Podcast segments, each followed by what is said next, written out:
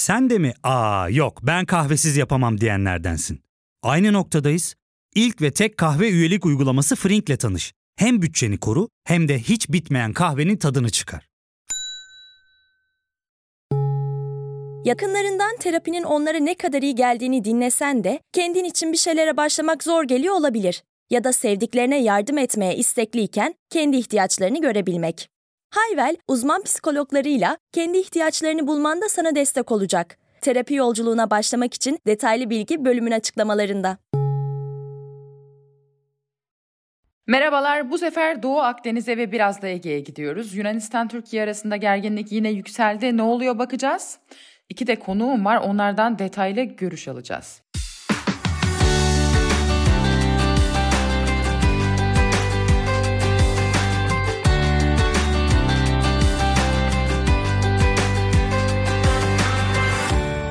Türkiye ile Yunanistan arasında kıta sahanlığı sorunu 1976'dan beri sürüyor. Yunanistan adaların kıta sahanlığı olduğunu savunuyor, Türkiye buna itiraz ediyor, kıta sahanlığı yoktur, kara suyu vardır diyor. Yunanistan adaların kıta sahanlığı vardır iddiasıyla Ege'de ve Akdeniz'de daha fazla hak iddia ediyor. Ancak bu kıta sahanlıklarının koordinatlarını da bir türlü Birleşmiş Milletler'e bildirmiyor.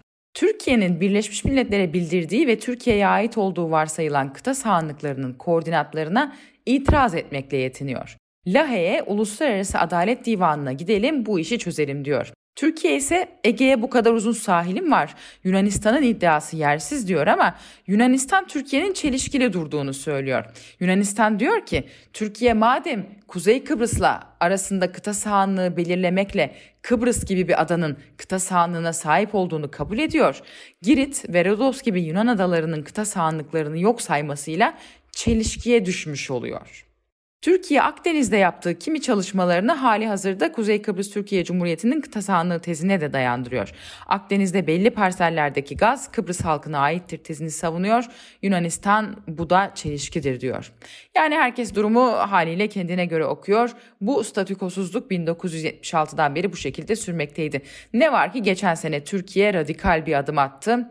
27 Kasım 2019'da Türkiye Libya'da desteklediği Sarraj hükümetiyle Akdeniz'de deniz yetki alanları ile ilgili yeni bir anlaşma imzaladı. Doğu Akdeniz'e yaşanan sondaj geriliminde Türkiye çok önemli bir hamle yaptı. Ankara, iç savaşın sürdüğü Libya'da Birleşmiş Milletler'in tanıdığı Trablus hükümetiyle deniz yetki alanlarının sınırlandırılmasına ilişkin mutabakat muhtırası imzaladı. Anlaşma, Libya Ulusal Mutabakat Hükümeti Başkanlık Konseyi Başkanı Al Serraj'ın Türkiye ziyaretinde sağlandı. Türkiye'den Marmaris-Kaş arasındaki hatla Libya'dan Derne-Tobruk hattı arasındaki bölüm münhasır ekonomik bölge ilan edildi.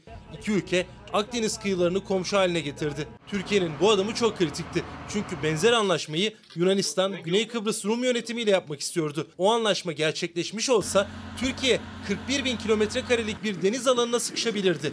Ankara son hamlesiyle bunu engelledi. Üstelik sadece onunla kalmadı. Rum yönetimiyle Yunanistan arasına kalkan oluşturdu. Bu anlaşma Türkiye ile Yunanistan arasında gerginliği tırmandırdı. 20. bölümde Libya konusunda da değerlendirmiştik hatırlarsanız dinlemeyenler o bölümde Libya konusunu detaylı bulabilirler. Libya ile imzalanan bu anlaşmanın mimarı olarak gösterilen isimse Amiral Cihat Yaycı. Ne var ki Yaycı Deniz Kuvvetleri Komutanlığı Kurmay Başkanlığı görevinden alınıp Genelkurmay Başkanlığı emrine verildi. Tüm Amiral Cihat Yaycı bu atama üzerine istifa etti. E, ne var ki Cihat Yaycı istifasına rağmen bu konu üzerine aktif konuşmayı sürdürüyor. Yunanistan'la yaşanan gerilimle beraber tekrar gündeme gelen Yaycı Ege Denizi'nin isminin Yunanca olduğunu hatırlattı. Ege yerine adalar Denizi ya da Kuzey Akdeniz diyelim dedi. Dönelim gerilimin kronolojisine. Haziran ayı başında Türkiye'de resmi gazetede yayınlanan 7 ayrı ilanla Türkiye Petrolleri Anonim Ortaklığı, Maden ve Petrol İşleri Genel Müdürlüğü'ne Akdeniz'de Türk karasuları dışında sahip olduğu iki petrol sahasının biri için 116.745 hektar, diğeri için 193.522 hektar ilave ruhsat başvurusu yaptı. Başvuruyla Yunanistan'a ait ve Türk kıyılarının karşısındaki Rodos, Kerpe, Kasos ve Girit adalarının 6 millik karasularına yakın bölgede hidrokarbon aramalarına başlaması için hükümetten ruhsat talep edildi. Yunanistan resmi gazetede yayınlanan karara sert tepki gösterdi. Türkiye'nin Atina Büyükelçisi Burak Özügergin Yunanistan Dışişleri Bakanlığı'na çağrıldı ve kendisinden açıklama istendi. Diplomatik kaynaklara göre Özügergin Türkiye'nin deniz sınırlarının belirlenmesi dahil her türlü diyaloğa açık olduğunu söyledi. Türkiye'nin bu hamlesine karşılık Yunanistan sembolik adımlar da attı. Ege'deki Eşek Adası Yunanistan'ın iddiaları açısından sembolik. Lozan Anlaşması'na göre İngiltere'nin çizdiği haritada Eşek Adası Türkiye'ye ait. Her sene Yunan Savunma Bakanları bu Eşek Adası'na çıkıp böyle bir şov yapıyor. Hatta bir seferinde eski savunma bakanlarından biri bu adada köfte falan da pişirmişti. Neyse bu kez önce Yunanistan Cumhurbaşkanı sonra Adalar Komutanı Eşek Adası'na beraber gittiler, harekata hazırlık denetlemesi yaptılar. Türkiye ise Temmuz ayı ortasında el arttırdı, Navtex ilan etti. Nedir Navtex? Denizcilere meteoroloji tahminleri, seyir bilgileri, aciliyet, emniyet ve denizde çalışma yapılan sahalar hakkında bilgi veren haberleşme cihaz sistemi. Ülkelerin deniz kuvvetleri yapacağı eğitim ve tatbikatların bilgisini önceden duyurarak bu sahalara girilmemesi konusunda uyarılarda bulunuyor. Yani sismik araştırma gemisi Oruç Reis'in Meis adasının güney ve doğusunda sondaj faaliyetleri yapacağını ve bölgeye girişi yasakladığını açıkladı Türkiye ilan ettiği Navtex'le. Bölgede nabız yükseldi. Güney Kıbrıs'ta bulunan Yunanistan Genelkurmay Başkanı Türkiye'nin Navtex ilan etmesiyle beraber acil olarak Yunanistan'a döndü. Yunan donanmasına ait gemiler bölgeye gitti. Yunanistan Başbakanı Mitsotakis'in ofisinden yapılan açıklamada Almanya Başbakanı Angela Merkel'in bölgedeki hareketlenmelerle ilgili bilgilendirildiği belirtildi. Yani Almanlar araya girdi. Almanya Savunma Bakanı Kramp Karrenbauer Almanya Başbakanı Angela Merkel'in NATO müttefikleri Türkiye ile Yunanistan arasında ara buluculuk yapmaya başladığını söyledi. Almanların araya girmesi işe yaramışa benziyor. Zira Oruç Reis Antalya'da beklerken gazeteci Yorgo Kırbaki'nin verdiği bilgiye göre Başbakan Mitsotakis gazetecilerin tatile gidelim mi sorusuna elbette tatile çıkın. Hatta Meis adasında bile tatil yapın ben de 6 Ağustos'ta tatile çıkacağım cevabını verdi. Mitsotakis'in Milli Güvenlik Başdanışmanı Türk Navtex'i geçerli olduğu sürece yani 2 Ağustos'a kadar hazırlık durumundayız ve gemilerimiz üstlerine dönmeyecekler. Türk savaş gemileri de daha üstlerine dönmediler. Ancak önceki günlere kıyasla Türk kıyılarına daha yakın noktalarda bulunuyorlar. Gerginliğin daha da tırmanacağını zannetmiyorum dedi. Bu denklemde Türkiye'ye sert yaptırım çağrısında bulunan taraf Fransa. Türkiye Libya'da Serraç hükümetini desteklerken Fransa Hafter'i destekliyor. Akdeniz'de Türkiye ve Fransa'nın menfaatleri sık sık çatışıyor o nedenle Fransa'nın yaptırım çağrısını anlamak pek de zor değil. Macron, Akdeniz enerji ve güvenlik açısından büyük öneme sahip. Bölgede Türkiye ve Rusya varlığını arttırırken Avrupa izlemekle yetiniyor. Avrupa'nın böyle bir seçeneği yoktur diyor ve Avrupa Birliği'nin Türkiye'ye yaptırım uygulaması çağrısında bulunuyor. Şimdi bu durumu iki uzman isimle değerlendireceğim. İlki Metin Gürcan, Deva Partisi kurucu üyelerinden eski asker ve stratejist. Türkiye'nin dış politikasını Tatar Ramazanizm, Polat Alemdarizm, Fatih Terimizm olarak üç farklı başlıkta değerlendiriyor. Bakalım tam ne demek istiyor. E, Metin Gürcan hoş geldiniz. Şimdi bu işte Türkiye'nin Doğu Akdeniz'de Yunanistan'la seçmesiyle ilgili siz bir tweet attınız ve buna şey dediniz. Tatar Ramazanizm. Şöyle hatırlatayım tweet'i. Fahrettin Altun bir tweet atmış. Onun üzerine yani bu Doğu Akdeniz'le ilgili siz diyorsunuz ki bu Tatar Ramazanizm ben oyunu bozarım deyip bütün oyunları teker teker bozuyorsunuz ve köyün oyun bozucusu oluyorsunuz. Sonra sizi kimse oyuna almak istemiyor. Köyün yalnız efesi gibi ortada kalıyorsunuz. Oysa zaman oyun kurma ve bu oyuna partnerler bulma zamanı dediniz. Açalım mı bunu? Aslında açalım Nevşin Hanım. Ben daha da geliştireyim aslında bu argümanı. Ben yaklaşık iki senedir bu argümanı kullanıyorum. Hani konuşmalarımda, e, dış politika ile alakalı sunumlarımda sadece Tatar Ramazanizm değil. Yani şu anda Türk dış politikasını son 3 senedir temel açıklayan 3 tane basit e, yaklaşım var. 3 tane değerli Türk büyüğü diyeyim bunlar. Bunlardan bir tanesi Tatar Ramazan, Tatar Ramazanizm. Ben bu oyunu bozarım bakış açısı. Yani aynen sizin tweette de söylediğiniz gibi yani oyun bozucu rolünü üstlenmiş durumda Türk dış politikası özellikle Doğu Akdeniz'de Libya'da son iki senedir. Yani oyun bozma değil de belki oyun kurma çağı ki bence Türkiye'ye dayatan oyun kurucu olma kapasitesi. Şimdi bakıyoruz Doğu Akdeniz'de, Libya'da, Türkiye'nin bütün kriz alanlarında hatta buna Kafkasya'yı da katalım. Azerbaycan-Ermenistan çatışmasına mülen Karadeniz, Balkanlar, Orta Doğu, Suriye, Irak hiç konuşmuyorum bile. Artık esnek ittifaklar çağı, bloklar çağı bu şu demek. Yani çok da böyle müttefikliğe gerek yok ama çıkar paralelliğini arz eden ülkelerle beraber oturup iş yapabilme, oyun kurabilme, e, diyalogla model geliştirebilme, proje geliştirebilme, sorun çözebilme kapasitesi olarak gösteriyorum bunu. Esnek iltifaklar kurabilme çağını yaşıyoruz. Bu nedenle oyun kurma kapasitesi, oyun bozma kapasitesinden daha önemli hale geliyor. Belki de diyorum hani dış güçler diyoruz ya hep dış güçler. Ben biraz asimetrik okuyorum mevzuyu. Dış güçler acaba tam da bize oyun boza boza enerjimizi tüketmek mi istiyorlar? Yani Peki düşünün, ne yapabilir size göre Türkiye Doğu Akdeniz'de ne e, yapabilir? oyun kurması lazım. Yani yeni partnerler bulması lazım ama burada tabii çok geç kalındı.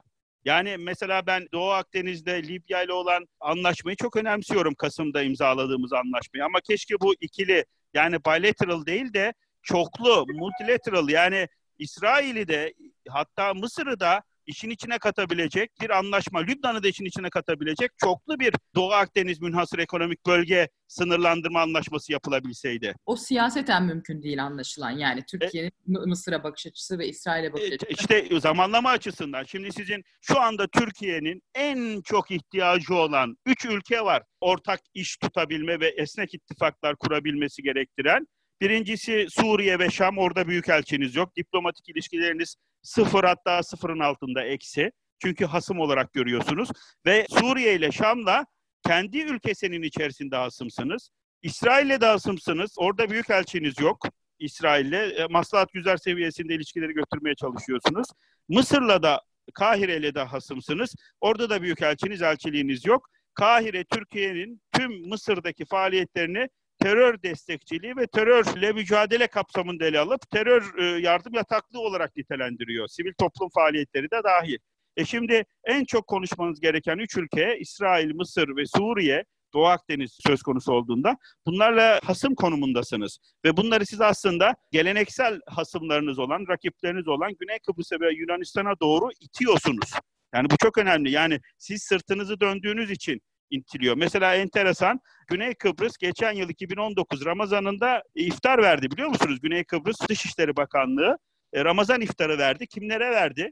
İftara katılanlar Suudi Arabistan Büyükelçisi, Mısır Büyükelçisi, Filistin Büyükelçisi, Birleşik Arap Emirlikleri Büyükelçisi. Yani düşünürseniz aslında bu Güney Kıbrıs'ın vermiş olduğu iftar yemeği sizin oyun bozma ve oyun kuramamanıza doğrudan alakalı. Yani ben e, hep asimetrik yaklaşırım mevzulara biliyorsunuz. Acaba diyorum hani bize de bir oyun bozma rolü e, verdiler de biz oyun boza boza acaba enerjimizi mi tüketmeye çalışıyorlar? Şimdi en Yani- son Yunanistan'la Türkiye arasındaki bu gerginliği soğutmak için Almanya'nın araya girdiği söyleniyor. Tabii. Alman Savunma Bakanı AKK açıkladı. Angela Merkel işte konuştu iki taraflı diye. Bu işi Almanya çözebilir mi? Öyle sorayım.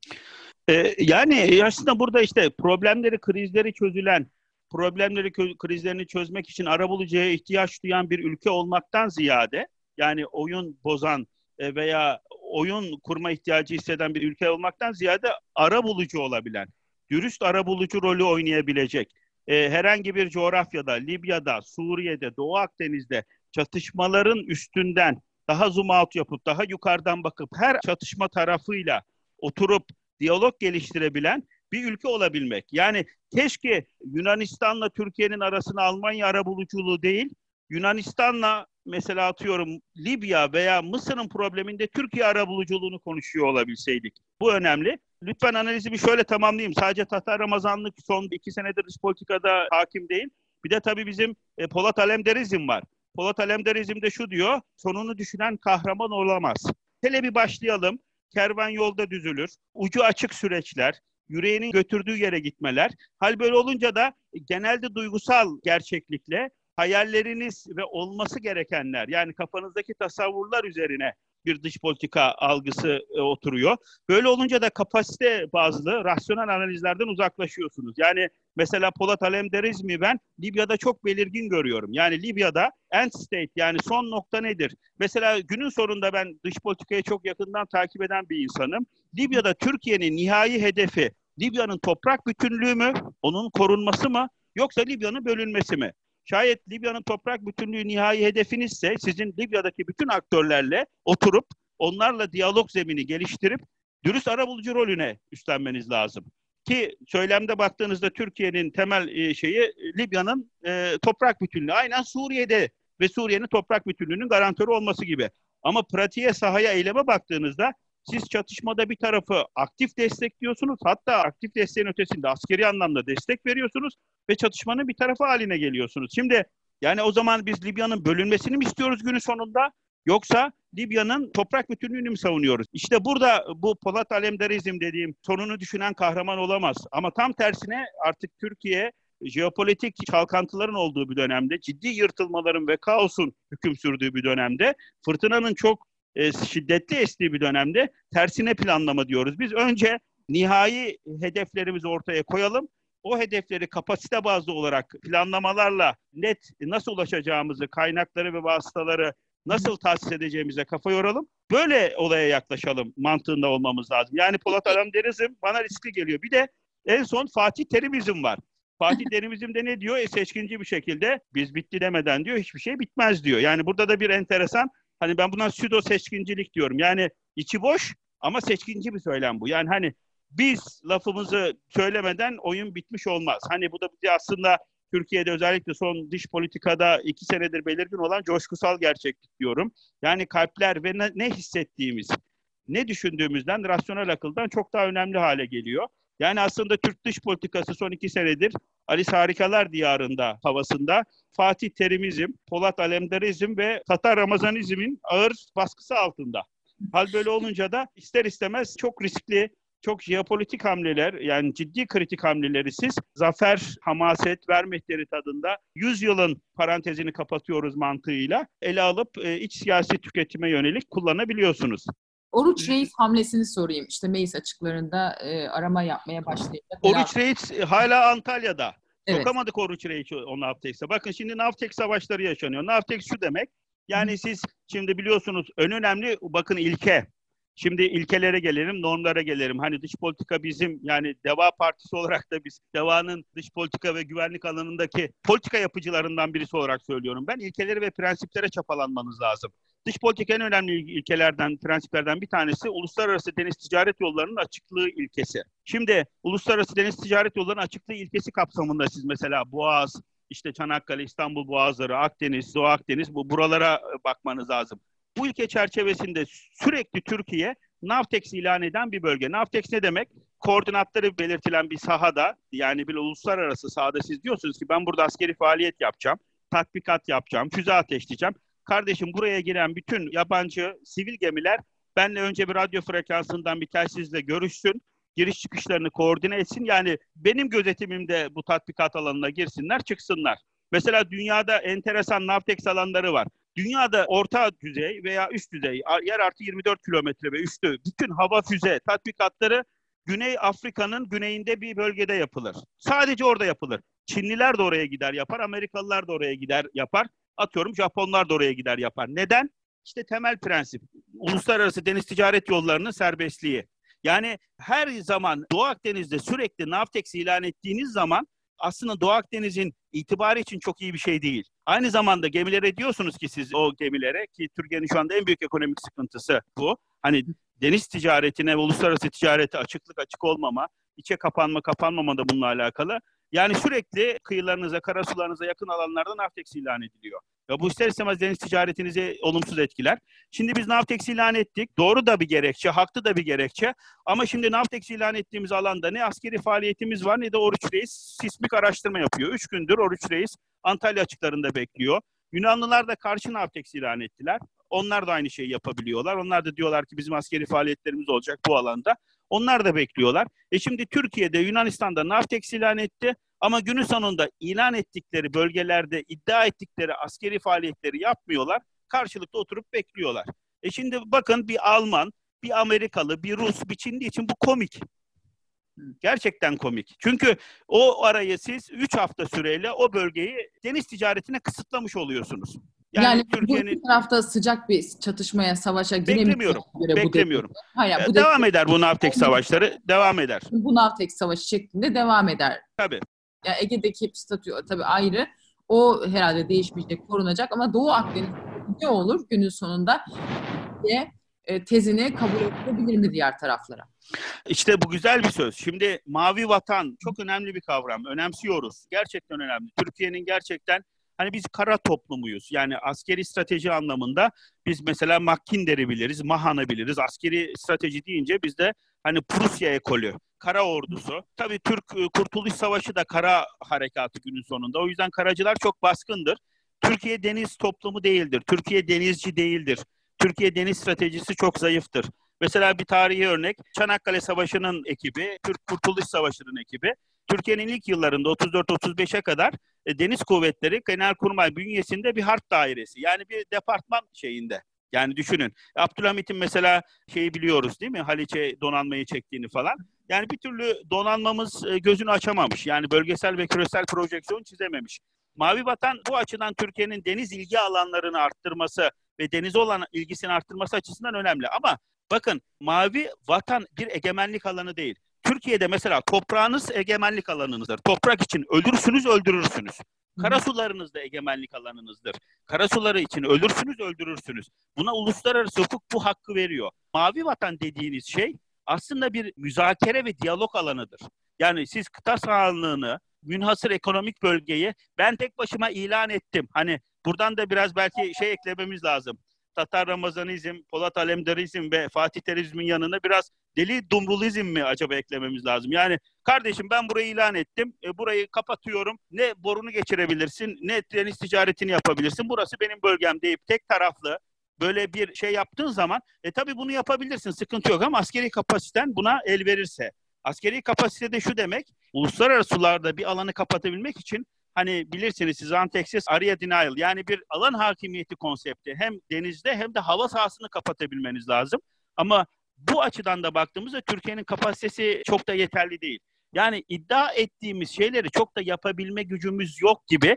Böyle olunca da uluslararası ortamda kestirilemez, belirsiz. Hani söylediğini çok da yapamayan veya yapamayacak olan bir aktör konumunda düşürüyoruz kendimizi. O da ister istemez uluslararası itibarımızı ve güvenilirliğimizin zedelenmesine neden oluyor. Şimdi mesela biz 22 Temmuz'la Ağustos ayı başına kadar Navtex ilan ettik.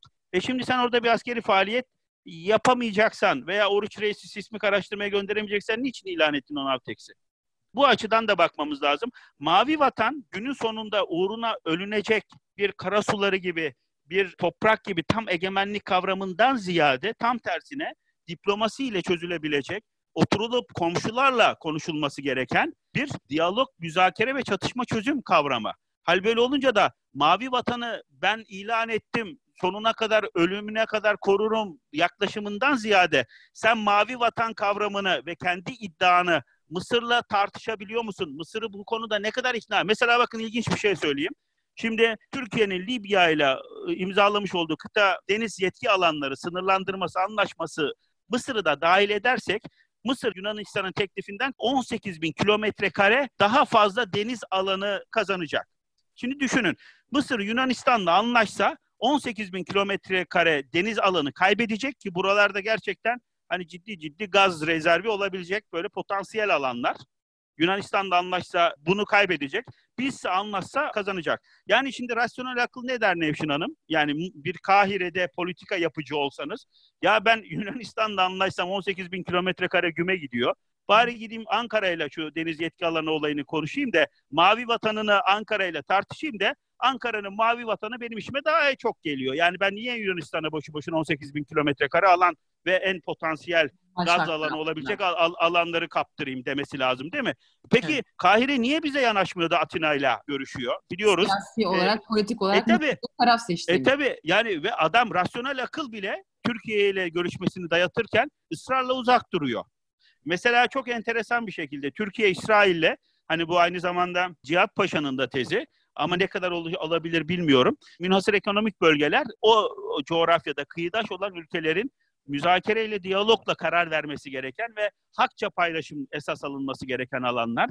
Yani siz mesela bir Lübnan'la, bir İsrail'le, hatta Filistin yönetimiyle oturup deniz yetki alanları paylaşım anlaşması imzalasanız Güney Kıbrıs'ın yani Kıbrıs güneyindeki ilan ettiği alanların tamamını yırtıp atabiliyorsunuz. Yani en azından ona rakip yeni bir gerçeklik yaratabiliyorsunuz hukuki anlamda. Niye biz İsrail'le, Lübnan'la veya Filistin yönetimiyle bile bunu yapamıyoruz? Demek ki hani diplomatik anlamda sözümüzün çok da değeri yok gibi adamlar rasyonel olarak kendi Şimdi kazançlarının bazen, olmasına rağmen bile uzak duruyorlar. Oradan da işte köyün yalnız efesi Anladım. şeyine geliyoruz yani. Istiyorum. Hani şimdi şu deniyor ya işte sahada olmazsan masada olamıyorsun. Onun için Türkiye böyle daha sahada askeri bir politika izliyor ama siz diyorsunuz ki aslında Bence tam tersine.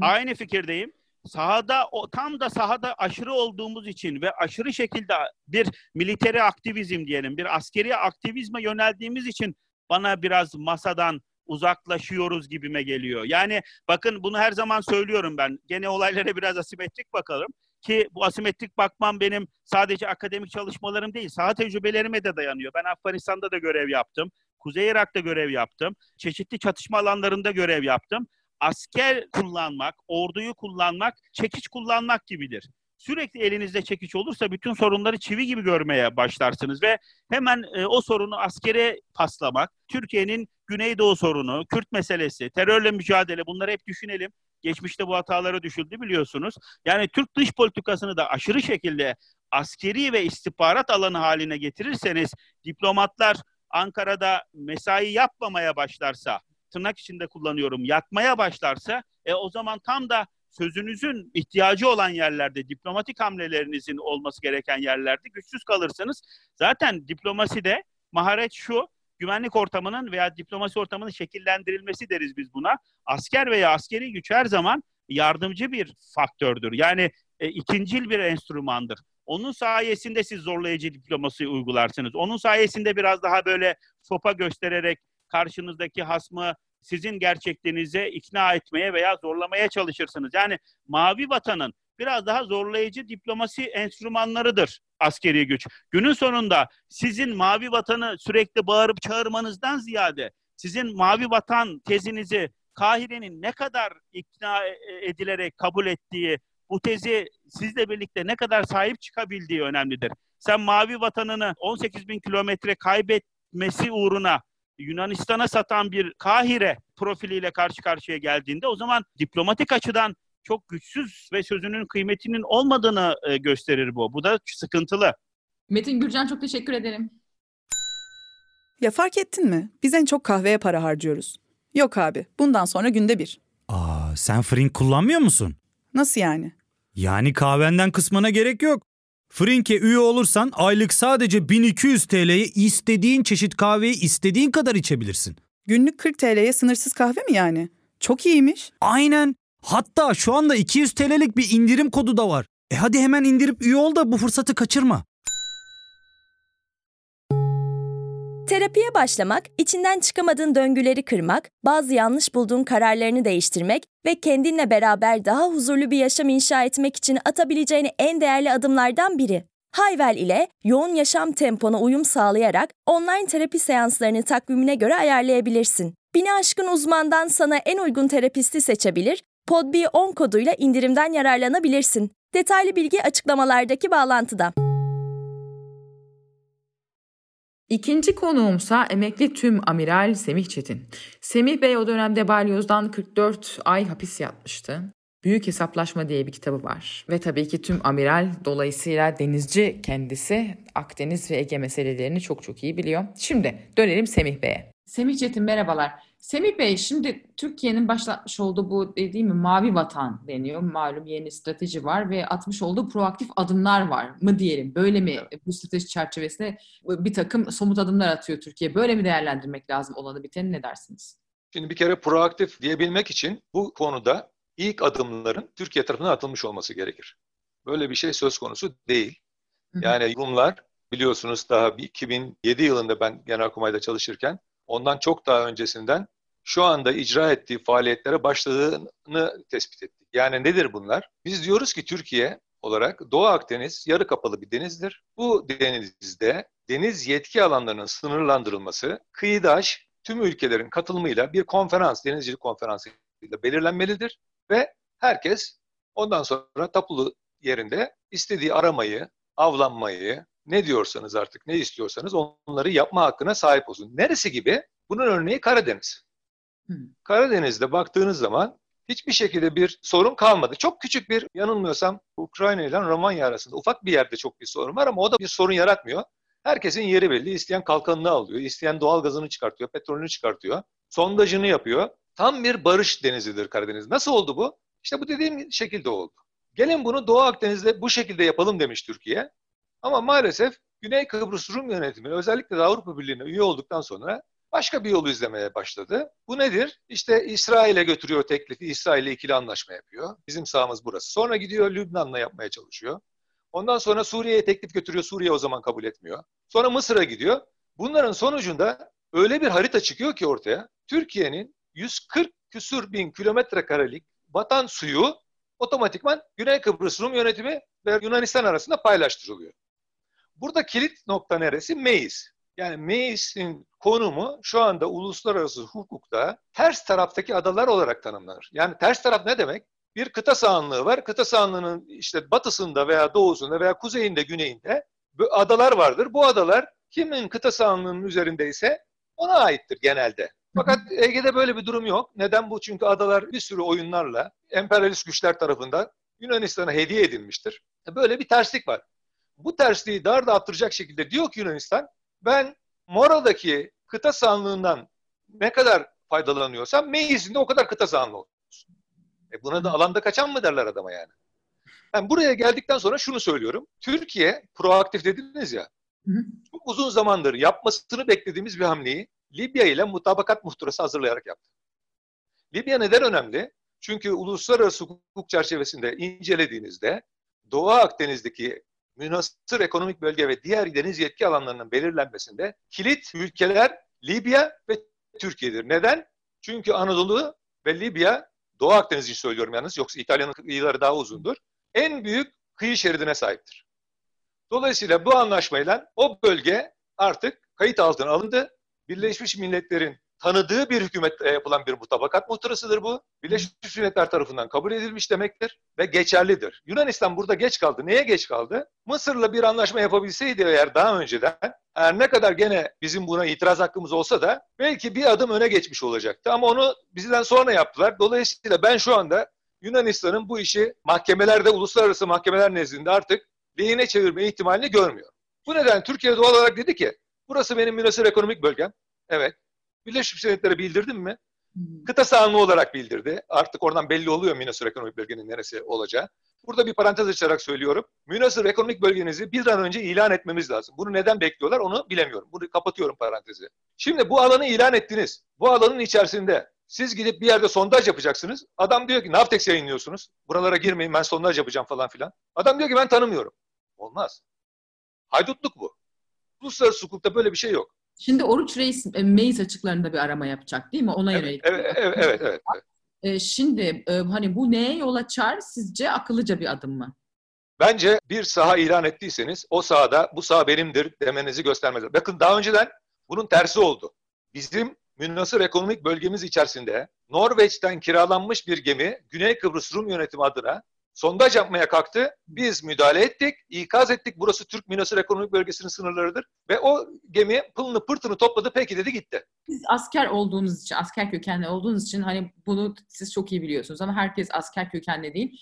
Tam aslında o biraz içini soracağım. O iş nasıl oluyor? Yani mesela şimdi geldi Güney Kıbrıs'ın gemisi bize çok yakın bir yerde arama yapıyor. Nasıl engelleme yapılıyor? Ne oluyor? Ay, şöyle, şöyle.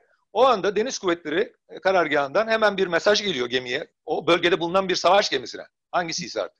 O savaş gemisine deniyor ki bizim münasır ekonomik bölge sınırlarımız içerisinde bir gemi araştırma yapıyor. Bizden olmadığına göre yabancı bir gemi bunu çıkartın. Gidiyorsunuz diyorsunuz ki işte şu gemi, burası Türk savaş gemisi şu. Şu anda bulunduğunuz ve araştırma yaptığınız bölge Türk Münasır Ekonomik Bölgesi sınırları içerisinde kalmaktadır. Bu sahadan lütfen dışarı çıkın. Adam da peki diyor ve pılını pırtını toplayıp çıkıyor. Bu şimdi devlet uygulaması oldu artık. Diyoruz ki şimdi biz. Ya daha önce sen burada arama yaptın, ben seni ikaz ettim, peki dedin çıktın. Bunlar çok büyük devlet uygulamaları. Nevşin Hanım şunu söyleyeyim. Doğu Akdeniz konusu Türkiye'nin dış politika konusunda savunabileceği en kolay konudur. Hukuksal açıdan söylüyorum. Hı hı. Başka uygulamalar da var. Mesela Yunanistan, şimdi bizim araştırma yapacağımız Navtex sahasının bölgesi var ya. Evet. O bölgelerde tam orada değil ama o bölgeye yakın bir yerde araştırma yapacağını söyleyerek Türkiye'den izin almış zamanında. Hmm. Bugün itiraz ettiği sahayı Türkiye'den izin alarak kullanmış. Zaten Türkiye'nin olduğunu kabul etmiş. Anladım. Şimdi bizim e, herhalde diplomatlarımız bunları sırasıyla işte bir mahkemelik durum olursa gözlerine sokacak yeteneğe ve e, bilgi birikimine sahip. Ha burada ne olabilir? Yunanistan ben kardeşim kabul etmiyorum. Geldim. Bu sahada arama yapamazsın. Çık dedi. E, Türkiye çıkarsa zaten iş biter. Hmm. Türkiye çıkmaz. Yunanistan güç kullanarak çıkartması lazım. Bunu yapar mı? Ben hiç zannetmiyorum, hiç sanmıyorum. Yani güç kullanarak dediğiniz gemiye Tabii bombalı. tabii. Tabii tabii. Ha, tabii canım. Gemiye ikaz etti, çıkmadı. Ondan sonra diyecek ki çıkmadığın takdirde uyarı atışı yapacağım mesela. Geminin yakınlarına atış yaptı. E burada tabii yanında koruyucu savaş gemileri var Türkiye'nin, eskortları var. Dolayısıyla ben Yunanistan'ın böyle bir şeye kalkışabileceğini zannetmiyorum yani. Ne Avrupa Birliği ne Yunanistan bu dönemde böyle bir şeye kalkışamaz. Kalkışırsa ne olur? E kalkışırsa o zaman e, kötü şeyler olur tabii. Peki Türkiye'nin bundan sonra atması gereken adım ne sizce? Şimdi bakın bundan sonra atmamız gereken adam derhal o bir ekonomik bölgeyi ilan edip Birleşmiş Milletler'de artık kayıt altına aldırmak. Ve ondan sonra da yapacağınız iki tane konu var. Bir tanesi buraya eğer onlar sondaj için gelirlerse ikaz edip çıkartacaksınız. Siz sondaj yaparken gelip ikaz ederlerse direneceksiniz. Silah kullanırlarsa silah kullanacaksınız. Bu kadar. Bunun başka yolu yok. Ha bir de şu var. Yani bugün Avrupa Birliği'ni yöneten liderler arasında çok aklı başında insanlar var. Yani bunlar görmüyorlar mı buradaki haksızlığı? Onlar da görüyorlar. Yunanlılara en sonunda diyebilirler yani. Böyle otur oturduğun yerde toplayın bir konferans öyle belirlensin falana da gidebilir bu konu. Hmm. Aksi takdirde çatışma olur yani. Peki bizim bu Libya ile belirlediğimiz münhasır ekonomik bölgeler çerçevesinde hani mesela Mısır'la karşı karşıya gelme ihtimalimiz var mı böyle Yunanistan'da? Ee, şöyle var tabii. Var tabii. Çünkü Mısır uzun zamandır Yunanistan'la niye anlaşma yapmıyordu? Biz ona dedik ki kardeşim bak sen Yunanistan'la anlaşma yapıyorsun ama Yunanistan'la anlaşma yaparsan gerçekte alman gerekenden 11 bin kilometre eksik alan alacaksın. Gel yapma bunu otur hep beraber müştereken yapalım. Sen 11 bin kilometre kaybetme. Doğu Akdeniz'de de anlaşmalara aykırı, hukuka aykırı, adaletsiz bir durum ortaya çıkmasın. E biz bunu söyledik. Ve ondan sonra o zamandan beri yapmadılar ama en sonunda şimdi tabii olaylar farklı boyuta gitti. Yani Mısır'ın yaptığı anlaşma akıl kârı bir anlaşma değil Yunanistan'la. Hafter Türkiye'deki şu andaki iktidar düşmanlığıyla, iktidara olan düşmanlığıyla böyle bir adım attı. Sonuçta ne olur? Dediğim gibi Libya'nın gölgesinde kalmış bir adımdır bu. Yunanistan'ın bütün kanallarına bakın, gazetelerini okuyun. Onlar da geç kalınmış bir adım olarak görüyorlar zaten. Benim en büyük korkum oydu. Yani Yunanistan Mısır'la eğer önceden bir anlaşma yapıp hemen sahalar falan belirleselerdi o zaman biraz daha elimiz biraz daha zayıf olarak müdahale etmek durumunda kalacaktık. Şimdi bizim öyle bir derdimiz yok. Müdahale edeceksen Yunanistan gelirsin edersin. Etmezsen bu saha benim zaten. E, peki bu Türkiye'nin attığı adım bir de şimdi bu adalar meselesi var ya yani kimin sahip olduğu belli olmayan adalar var malum Ege'de işte zaman Evet. zaman işte Yunanistan hamle yapıyor zaman zaman Türkiye yapıyor. Bunlarla ilgili bir statü değişikliğine yol açar mı? E şöyle söyleyeyim. Bu adalar 152 tane ada ve adacıklardan oluşuyor. Onlara bizim taktığımız ad şeydi. Egemenliği anlaşmalarla Yunanistan'a devredilmemiş ada, adacık ve kayalıklar. Yani bunlar Ege Aydak kısaca e, söyleniyor. Bunlar belirlendi. Ne zaman belirlendi? Kardak krizinden sonra bu yönde çok çalışmalar yaptı Türkiye yani.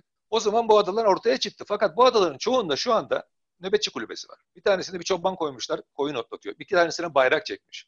Burada işte çok geç kaldı Türkiye. Yani bunlara reaksiyon göstermekte çok geç kaldı. Bu adalar Kardak'tan sonra, bunlar belirlendikten sonra Yunanistan'a bir teklif götürülecekti. Diyecekti gelin bunlara oturup belirleyelim. Kabul etmezse emrivaki yaparak o bir tane adaya nöbetçi kulübesi mi dikti? Sen başka bir tanesine bir tane bekçi koyacaksın. O bir yere bayrak dikti. Çünkü bu adalar inanılmaz. Yani 3000'den fazla ada var Ege'de. Birçoğu eşek basmaz, keçi otlamaz adalar yani. Bunların üstüne çıkıp bir Türk bayrağı boyasan tamam o devlet uygulaması olur. Yunanistan gelip alana kadar. Şimdi burada Türkiye bu ortamda, bu siyasi ortamda hadi bakalım yürüyün arkadaşlar bu adaları alıyoruz da gidemezsiniz. Çünkü çok zaman geçti. Zamanında reaksiyon göstermediniz. Yalnız Türkiye Kardak krizinden sonra bu konulardaki itirazlarını Birleşmiş Milletler'e bildirdi.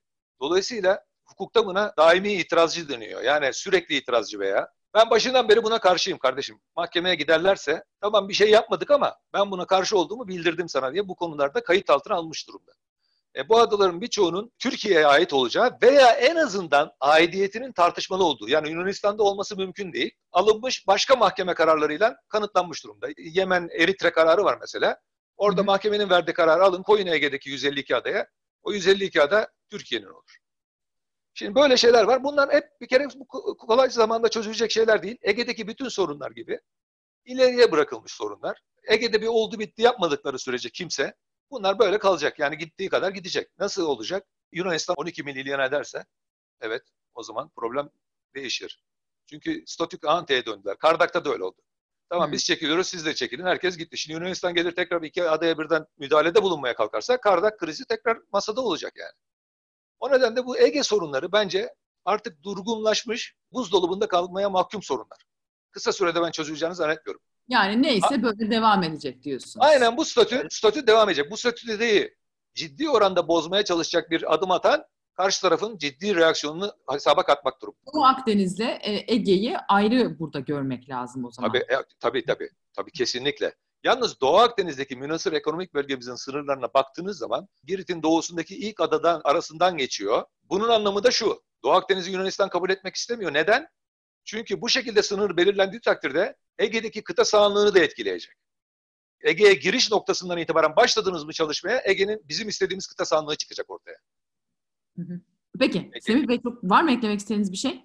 Ya bir de şeyi söyleyeyim yani içinde uhde kalmasın. Şu Lozan konusu ee, yani okuyorum Twitter'da da bir sürü insan diyor ki ya bu adaları nasıl verdik falan. Yani Nevşin Hanım gerçekten ben de baktım. Ben denizlerde yani bunca senelik deniz subaylığı yaptım. Gemi komutanlığı yaptım. Komodorluk yaptım. Filo komutanlığı yaptım. Şimdi baktığınız zaman insanın içi sızdırıyor.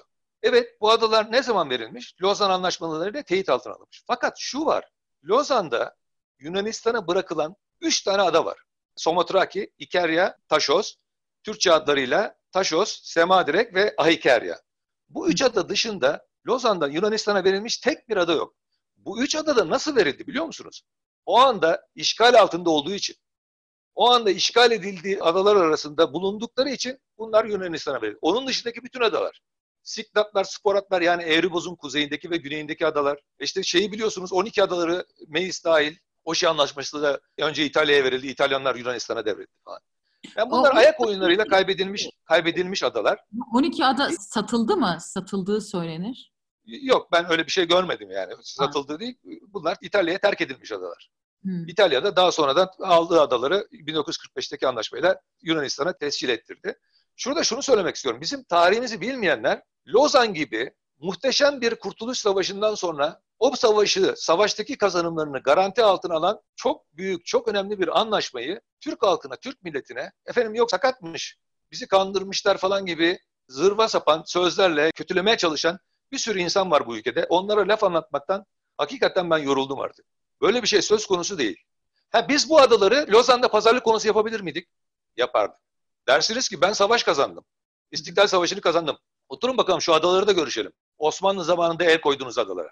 E, bunu yapmanız için ne lazım? Donanma. Var mı? Yok. Ne olmuş donanmaya?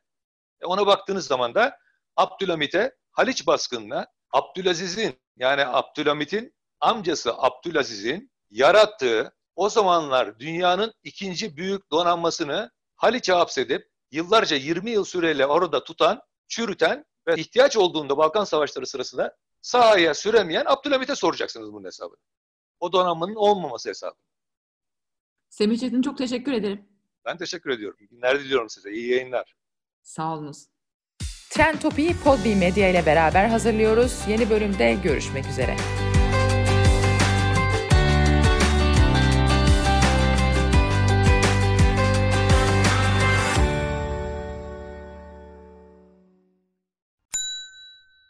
Ve tek kahve üyelik uygulaması Frink, 46 ildeki 500'den fazla noktada seni bekliyor. Açıklamadaki kodu girerek sana özel 200 TL'lik indirimden faydalanmayı unutma. Hadi sen de Frink üyeliğini başlat, kahven hiç bitmesin. Hem bugününe hem yarınına katacaklarıyla terapi yolculuğuna ve daha iyi hissetmeye bugün Hayvel ile başla. Açıklamadaki linkten Hayvel'i indir, ücretsiz tanışma görüşmelerinin ardından bütçene uygun seans paketini seç ve terapi yolculuğuna başla.